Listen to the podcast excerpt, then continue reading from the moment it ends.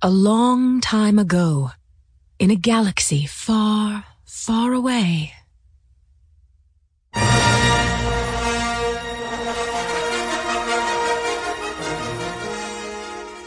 Star Wars. Tales from the Empire. Stories from Star Wars Adventure Journal.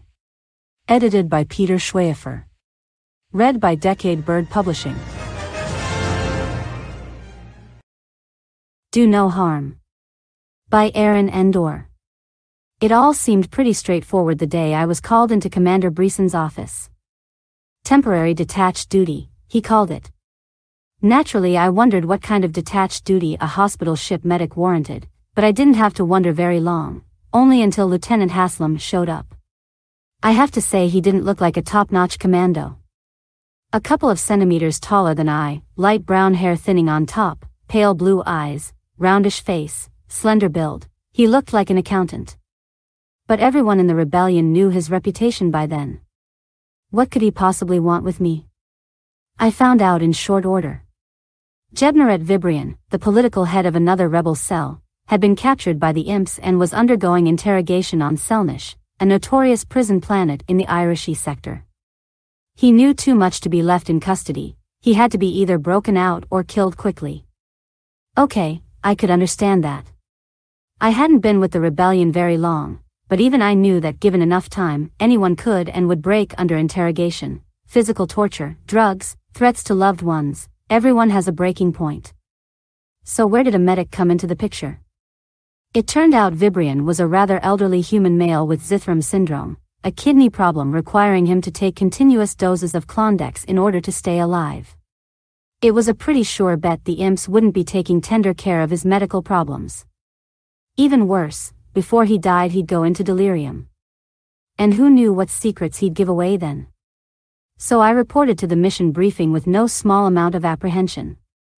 I hadn't joined the rebellion for a life of adventure, I'd signed on to save lives. Skies, that sounds pompous. It's more accurate to say I'd signed on for a steady job doing what I'm good at, for the benefit of the good guys. I felt even more out of place when I met the other team members, commandos all. Milena, a tiny, cheerful, exquisitely beautiful woman with a cap of loose golden curls and the coldest blue eyes I've ever seen, Gowan, a big dark guy, definitely the strong silent type. Enkit, a tall, skinny, pale kid whose appearance fairly screamed slicer. Lyak, a, relatively, small Wookiee with long golden brown fur and an almost palpable aura of calm about him, and Haslam, regarding us all with his coolly analytical gaze. The plan, he said after a long moment, is to get in, get Vibrian, and get out as quietly as possible. We're not going to take down the interrogation center, we're not going to slaughter imps, we're not out for glory. We're gonna get Vibrian. Period.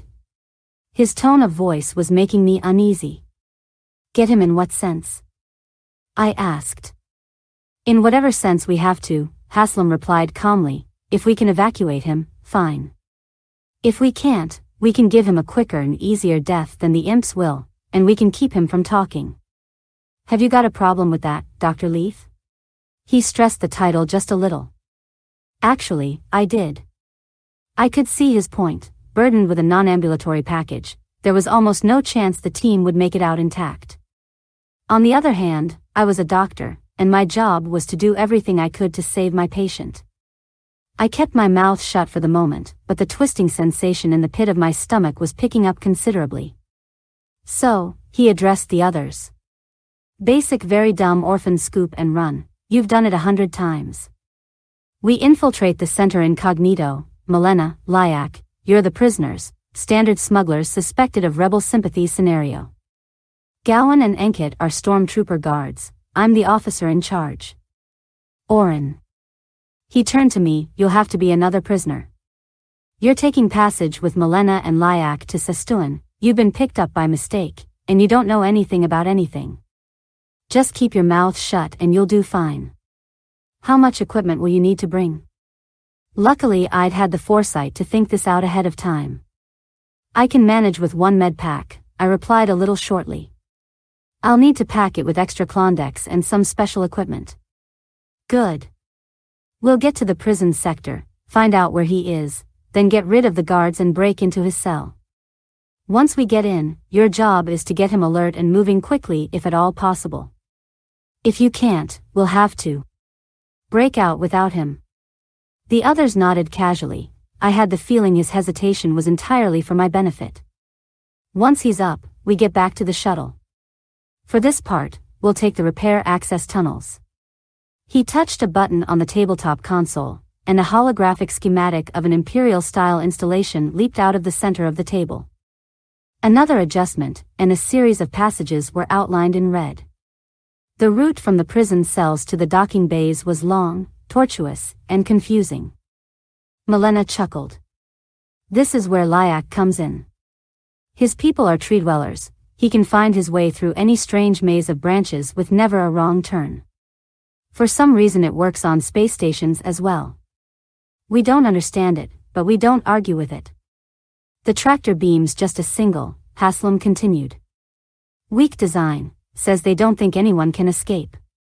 Gowan, you'll break into the main computer and disengage it while our medic here is fixing Vibrian. At full power and with some of Enkit's fancy ship handling, we should be able to break free long enough to make the jump to hyperspace. Questions? If anyone else had any, they weren't admitting it. The only response was a series of crisp nods from the other team members. I had one, and it was bothering me enough that I didn't even react to the interesting fact that Gowan and not Enkit was the computer jock. Haslam looked at me sharply, but only said, okay, dismissed. We'll meet outside the shuttle at 0600 tomorrow, Bay 36. Get some sleep, everyone. Orin, stay a moment, please. Once we were alone, I said, you left something out of the briefing. What if I can't get him moving? I don't think you mean for us to just go off and leave him alive. Who gets to do the dirty deed? Frankly, I'd rather have a medical droid along, Haslam said coolly. Put a glitch in its programming, and it does exactly what the mission calls for and it doesn't develop any moral scruples at the last minute. Unfortunately, MDs are expensive. Human medics are a lot cheaper and easier to replace. Nice to know I'm expendable, I murmured under my breath. Haslam ignored the comment, but after a moment some of the coldness faded from his face, leaving a look of almost helplessness. Orin, I don't get any thrill out of killing. I've got a job to do here, just like you. The fact is, we can't leave him to die at the hands of the Imperials, or of his disease. And it's not just because of the information he'll spill. Interrogation is. Well, not a pleasant way to die. I want to get him out as much as you do, but it may not be possible. The question is, if it comes to that, can you give him something to make it quick and easy for him? You're asking me to kill him. I can't do that. If I was sure of nothing else in this confusion, I was sure of that much. Apart from any other considerations, I'd sworn an oath before they let me out of the Byblos Academy of Medicine, boiled down, it consisted of, first, do no harm. Haslam wasn't surprised. Okay, he sighed, it's my responsibility. I'll take care of it. Then, in a whisper, blast it, I wish they wouldn't do this to me. I hesitated. I didn't like the train of thought developing in my mind, look, if the guy's gonna die anyway, isn't it your job as a physician to make sure it as easy as possible? If we can't get him out, Haslam is gonna shoot him. If you can't square your conscience enough to overdose him with potassium and make it fast and painless, can you at least sedate him enough so he sleeps through it? But that means I'm helping Haslam kill him. I'm being dragged along on this mission to save his life if it's at all possible, not to help end it. You're on this mission to serve your patient as best you can, whether it means saving his life or helping him die as easily as possible. Skies, I hate this. I can give him some conergen, I heard myself saying abruptly. I was dimly surprised to hear that my voice was flat, steady, my insides certainly weren't. It won't kill him, but it'll put him down deep enough to let you do what you have to. Haslam looked up sharply. You'll help me? I'll help you. But only after I've tried everything I can to get him moving and out of there. And this is a medical problem, not a military one. It has to be my decision. Not yours. I held his eyes with my own, feeling sick. If that's not acceptable, you and the rebellion can find yourselves another medic. Or a droid. Done, Haslam replied, grasping my wrist as if closing a business deal. Which, of course, we were. The flight to Selnish was relatively short, only four days in hyperspace. Of course, four days with the dilemma I had hanging over my head is an eternity and then some. I spent them packing and repacking my med pack for greatest efficiency, mentally reviewing the resuscitation plan, and getting used to the weight of the holdout blaster up my left sleeve. Milena had handed it to me just after boarding as a matter of course. Wait. I'd blurted. I don't want this. I don't even know how to use it. Real simple. Milena shrugged. Point and shoot. But I don't want it. I'm a doctor. I don't shoot people. This go around, you may have to. Disgustedly, Milena pushed up my tunic sleeve, fastened, the little holster around my forearm, and snapped it down with a final sounding click. If you can't, don't. Just try not to shoot any of us, okay? We popped back into normal space over Selnish about the mid-afternoon of the fourth day. If I'd set out to build a prison planet from the core outward, this would have been it, a gray rocky ball in the middle of nowhere, its sun no more than a bright bluish star. Bleak did not even begin to describe it. The surface was totally bare of color or vegetation. The sterile white plasteel dome of the prison sat like a fungus directly below us as we descended. There was literally nowhere else to go on this world that would support life for more than a few hours. I could see why nobody escaped from here. While Enkit, already in his stormtrooper armor, exchanged code strings and pleasantries with the docking bay, the rest of us lined up in preparation for deception. Milena wore free trader's gear, Lyak only his fur, and I a plain civilian tunic and trousers. The precious med pack was fastened around my waist under the loose, long tunic. All three of us wore wrist binders. Gowan, also in armor, held a blaster rifle carefully pointed at the floor. Haslam was in a gray officer's uniform and looked, at least to me, thoroughly official and intimidating. The jar of landing in the bay was slight, evidently Enkit was as good a pilot as everyone said he was. I clenched my fists tightly, the cut of the binders into my wrists announcing, I don't like this. I want to go home. Right now. I'm not cut out for a life of adventure. Somehow sensing my nervousness, Lyak turned around and growled something incomprehensible but reassuring sounding. Pretend you're in a holovid, Milena suggested brightly. Playing the part of a prisoner. That's what I do. Just don't say anything. Let the lieutenant do the talking, it's what he's here for. Thanks, I muttered. Nerves always take me in the stomach, and mine was turning somersaults just then.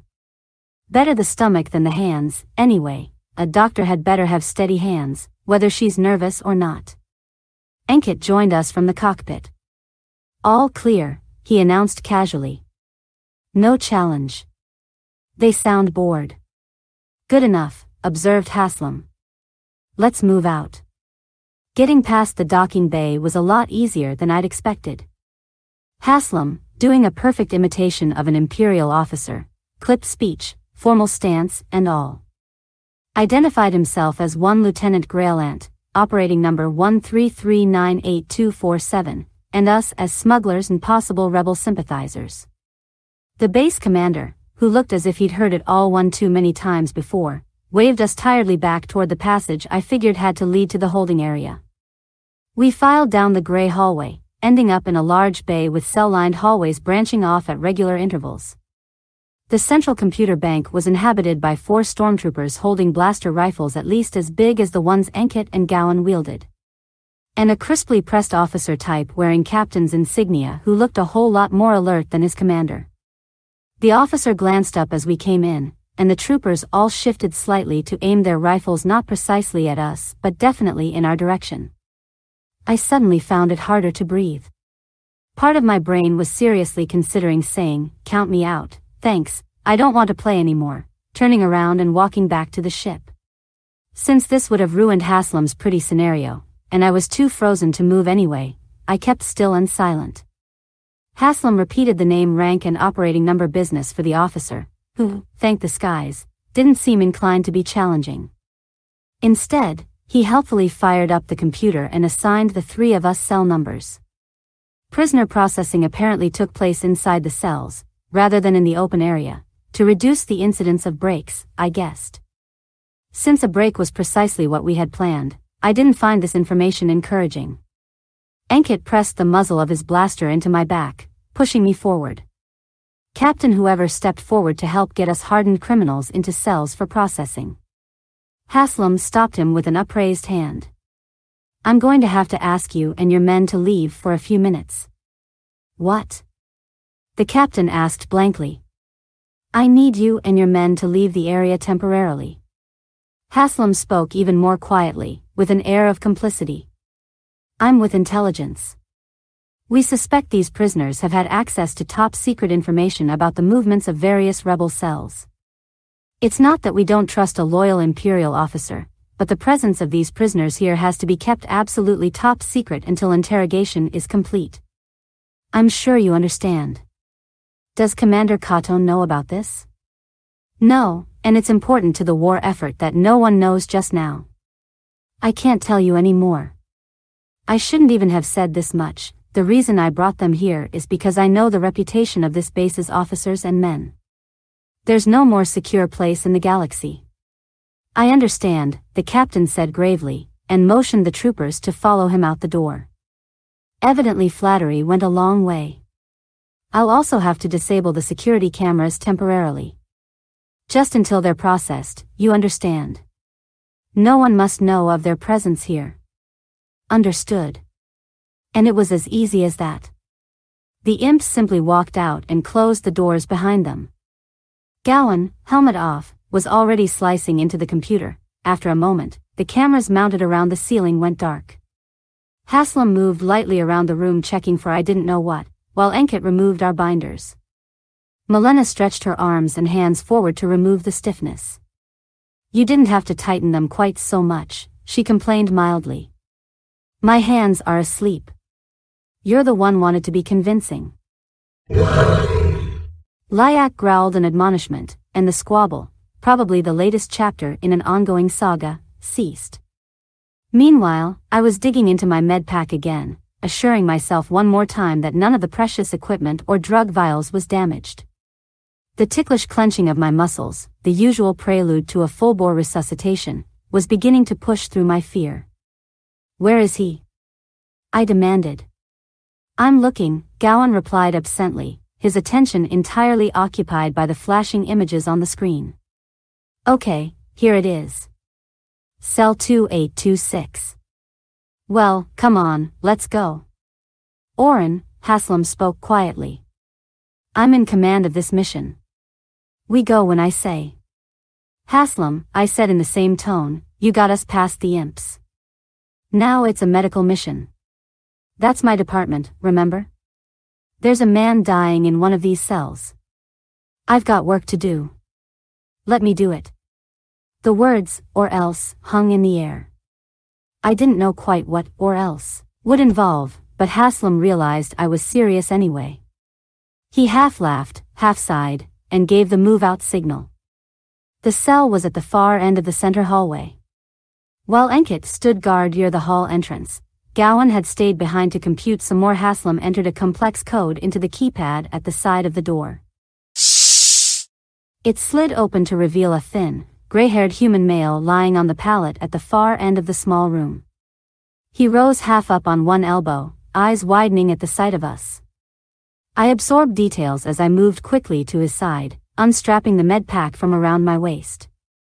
He was very pale, his eyes sunken and his lips dry, indicating dehydration, but he was awake, alert and aware. I'd been prepared for a patient at death's door, and was surprised at how relatively good he looked. Is this the rescue party? His voice was soft and hoarse, but held a hint of wry humor. That's us. Milena had followed close behind me, and gave him a dazzling smile I suspected would get any man off a deathbed in short order. She'd probably intended it that way, Anything to make the mission a success. She'd commented briefly during the ride in. I wasn't expecting you. He had to breathe in the middle of the short sentence. Yes, he needed some help. During the exchange I had been rapidly unpacking my equipment. Now I placed the IAU intravenous access unit on his upper chest and pressed the activation switch. While the catheter burrowed through his skin in search of the large subclavian vein leading directly to his heart. I opened two ampoules of Klondex, one of endogenous steroid, a codeine patch, and a liter of serum replacement solution, and laid them down ready to hand.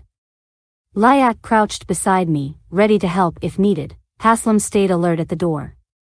Hey, Milena remarked, never underestimate the power of a woman, you're in better shape than I thought you'd be, I commented as I worked.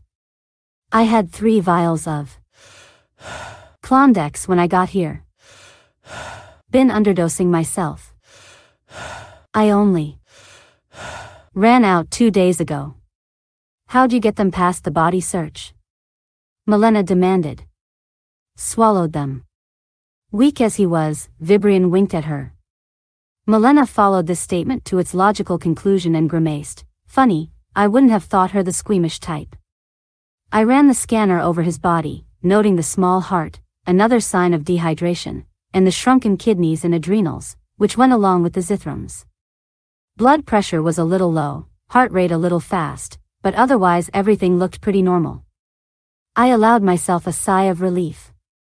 This isn't going to be as bad as I thought, thank the skies.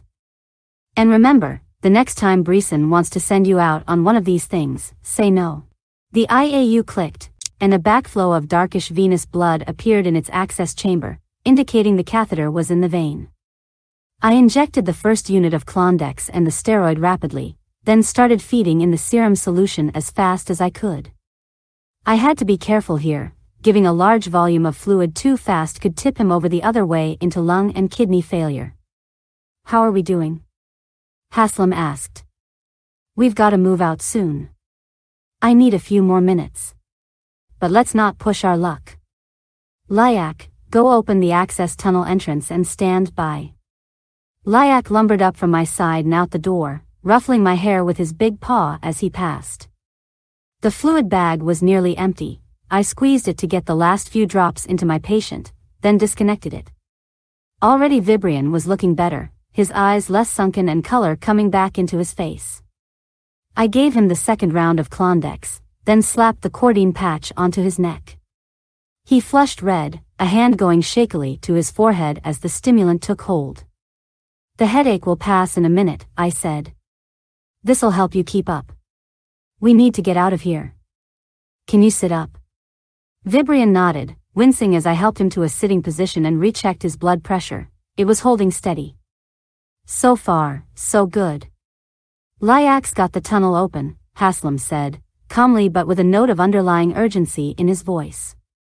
I hauled Vibrian to a standing position, Milena stepping in to get a shoulder under his arm for support, and rechecked the scanner's readings. His pulse had gone up 10 beats per minute to compensate for the change in body position, but blood pressure remained stable. Okay? I asked him. Okay. He smiled wanly. Let's go. The access tunnel ran parallel along the hallway, a brightly lit, dusty passage just tall enough to stand up in, Lyak and Enkit had to slouch, and just wide enough for one. Milena, Vibrian and I, linked in the tail position, shuffled sideways. Lyak led, followed by Enkit and Gowan. Haslam was in the middle, where he could monitor everyone at once. It was slow going, with a couple of backup and start over maneuvers at first. I hadn't the slightest idea where we were going, and wasn't sure if I cared. I'd done what I came to do, and the postcode ebb of unused adrenaline had left me drained, flat, and hungry. Milena, on the other hand, was looking keyed up and nervous. This is taking too long, she hissed at Haslam, just ahead of her. How long do you think it'll be before the imps figure out something's up? They're not all idiots, you know. I'm aware of that, Milena, Haslam said with careful calm. It's only been 11 minutes. We have time. Eleven minutes? How could it only have been eleven minutes? It felt like hours since I'd walked into that cell. Lyak grunted something from the head of the line, and we kept shuffling along. I glanced repeatedly up at Vibrian, reassessing his condition. After a few minutes he was dripping sweat. It was hot in the tunnel and noticeably paler as the coordine flush wore off, but he gently squeezed my shoulders and kept moving. It occurred to me that fragile as the old man appeared, anyone who, at his age, and burdened by chronic illness, could found and run an entire cell of the rebellion had to be tougher than tempered titanium. He was certainly proving it now. After a long few minutes more of this business, we all stopped at a signal from Lyak. We were nearing the docking bay. The plan was to throw a concussion grenade into the bay while we remained under cover in the tunnel.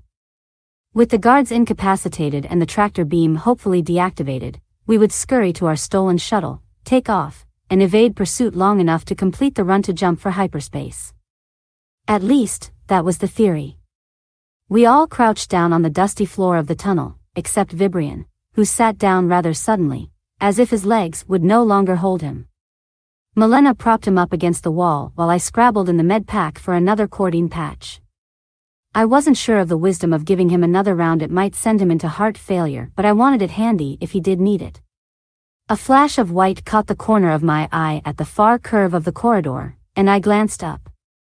A stormtrooper, flattened against the curving wall, was just edging around the corner, blaster up and pointed directly at me.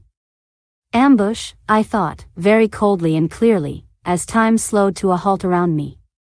I couldn't seem to get in a breath, the nauseated stunned emptiness was almost exactly what I'd felt at age six, after falling off a balcony flat onto my stomach. But my mind, trained to function logically in a crisis, kept clicking right along. There isn't time to warn Haslam. You're blocking the others, they can't shoot around you. If you fall, Vibrian's next in line. You've got a blaster. My right hand pulled the little holdout blaster from its holster under my left sleeve, leveled it at the trooper, and fired. The shot angled upward just enough to pass between the breastplate and the bottom of the helmet. It took him square in the throat, and he let out a choked gurgle and dropped to his knees.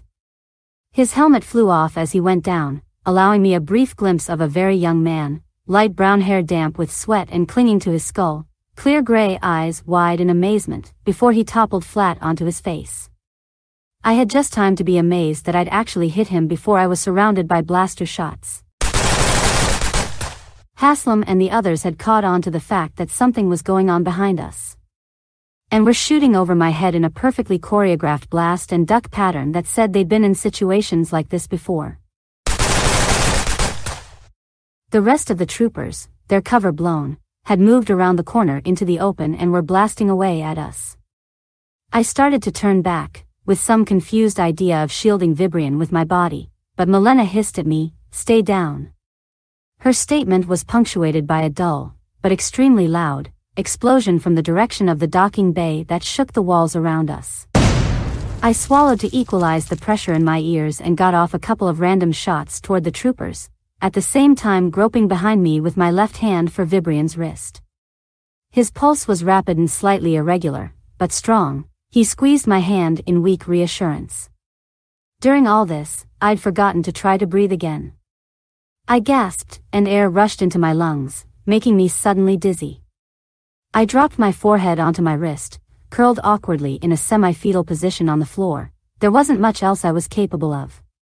I stayed there, clutching Vibrian's hand, until someone sharply wrenched at my shoulder. Come on. A voice shouted roughly. We're going. I looked up to see Gowan bending over me, helmet off and a charred crease of blaster burn slanting across his forehead where a bolt had winged him. He grasped my wrist, hauled me to my feet, and slung me forward toward the docking bay. Behind us lay only a heap of white armor, the gray-eyed boy hidden beneath his comrades. The floor of the bay was similarly littered with the limp bodies of troopers and officers, all knocked unconscious simultaneously by the blast of Lyak's concussion grenade. Haslam, at the entrance waiting for us, grabbed my arm and dragged me up the shuttle ramp just behind Milena and Vibrian. He was leaning heavily on her shoulder, knees buckling and plainly on the verge of collapse. Gowan, following us in, hit the door latch and headed for the cockpit at a dead run. The engines were already roaring in startup sequence. Haslam dumped Vibrian and me onto the passenger seat, rapidly strapped us in, then turned to follow Milena aft. Where are you going? I gasped. To man the guns, he flung back over his shoulder, not missing a step. Guns? I thought shuttles didn't have guns. No answer but the jolting rise of the craft, then we were flung backwards by the steep drag of acceleration as the shuttle shot forward. The next few minutes were a rough approximation of a whirling repulsor lift ride I'd gone on once, moving straight up, down, sideways, in a corkscrew, and several less conceivable directions, all at breakneck speed, in pitch darkness. The cabin lights had gone out during the second high-speed maneuver, and this time with the added thrill of people shooting at us. I could dimly hear Haslam and Milena's casual crosstalk as they shot back, evidently this shuttle did have guns. Vibrian was too far away for me to reach, but sat crumpled in his restraints, his eyes sunken again into his head but sparkling. People say emergency medics are excitement junkies, but this was getting ridiculous. Haslam was right about Enkit's piloting, though, even I could tell he was doing a superb job of keeping us in one piece. Finally the ride turned into a high-gravity Oran sandwich, pressing the breath out of my lungs as the shuttle made the star-stretching jump to hyperspace. The next few minutes were a blur, as I got Vibrian settled more comfortably and gave him some more fluid and another half dose of Klondex.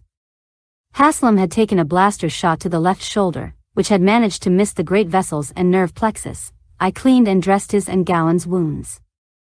Milena, who'd been in plain view of the troopers and without armor or any other form of protection, didn't have a scratch on her. That's why we keep her around, Enkit quipped cheerfully, strolling into the common room from the cockpit. She's our luck. Milena thumped him lightly on the top of the head with a derisive chuckle, and Enkit tugged teasingly on a curling golden strand. I finished Haslam's dressing and was halfway through repacking the med pack, thinking a hot drink sounded like a good idea, when the shakes hit. I always get a little trembly after a code, usually it passes off after a few seconds, but this time it got steadily worse. I knelt on the deck plates in the corner of the common room, face turned to the wall, while the ugly, jeering thoughts crawled around in my brain. You shot that trooper. You killed him. I thought you were supposed to be a doctor, remember? I had to. It was him or us. Yeah, right. All that pious moralizing about your oaths, and do no harm, and the sanctity of sentient life, and none of it really meant anything, did it? It wasn't just me, not just my own life. I had a patient to protect. I had the whole group to protect. Oh, come off it. You had to protect them? Who appointed you hero of the universe? Face it, you can mouth off all you want to about morality, but when it comes right down to it, you took a life. You're not a healer, you're a killer. Orin? A hand touched my shoulder, and I turned. Gowan knelt next to me, looking tired and battered and absurdly young, open concern in his dark eyes. I just looked at him, unable to get any words around the Hessa ball that had suddenly taken up residence in my throat. You know, he said slowly, you did a good job in there. I killed him. A deep breath let me speak, but couldn't keep the tremor out of my voice. I know. And I'm sorry you had to. But I can't say I'm sorry you did.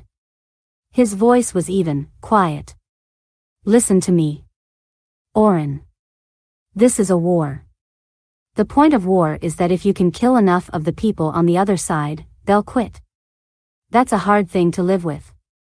What's even harder is, sometimes people get caught up in the killing who don't really belong there. And I think you're one of those people. You can say that again. A shaky half laugh, half sob escaped me. I'm supposed to keep people alive, not this. Exactly. And that's what makes what you did today so valuable. The rebellion doesn't have anything like as many troops as the Empire does. If we can't stay alive long enough to win this war, we've thrown our lives away. Look at it this way, you helped keep all of us alive a little longer to fight this thing. And you kept Vibrian alive, and that's even more important, just because of who he is. Because he can bring in others who believe what we're doing is right. I hadn't expected such gentleness, such eloquence out of this dark man who had barely spoken during the entire mission. The hard knot in my throat promptly dissolved into tears. Gowan put an awkward arm around my shoulders as I cried, hot tears of shame, of self-recrimination, of grief, and of sheer reaction to the events of the day. The tensions and pain gradually drained out of my body along with the tears. After a few minutes I simply stopped crying and slumped exhausted against the wall, dashed my sleeve across my eyes and smiled shakily up at Gowan. I'm okay now. Really? I added at his doubtful look. Sorry, I cried all over you. I just like to be alone for a while. He nodded and stood up. Do you want anything? A drink? Not now, thank you. He nodded and moved forward toward the cockpit. Gowan? He turned. Thanks. He nodded again and walked away. I just sat there for a while, eyes closed, mind drifting. For the most part, I'd done what I came to do. I'd gotten Vibrian out of the prison alive, I'd made it out myself, and so had the rest of the team. And if all that was partly due to my having violated my oath to do no harm. Well, maybe allowances could be made for having done a wrong thing for a right reason. Maybe the pretty rules of medicine don't hold up as well in war. Either way, there was nothing I could do about it now except to wish that gray-eyed boy oneness with the force that binds us all, and to go on with my life and my job as best I could. I sighed, got up, aching like the aftermath of a stun blast, and went in search of that hot drink. They gave me a medal when we got back, the Field Achievement Award, the one they give all the field operatives who make it back from their first mission. I still have it. I threw it in a drawer and haven't looked at it since. I always know it's there,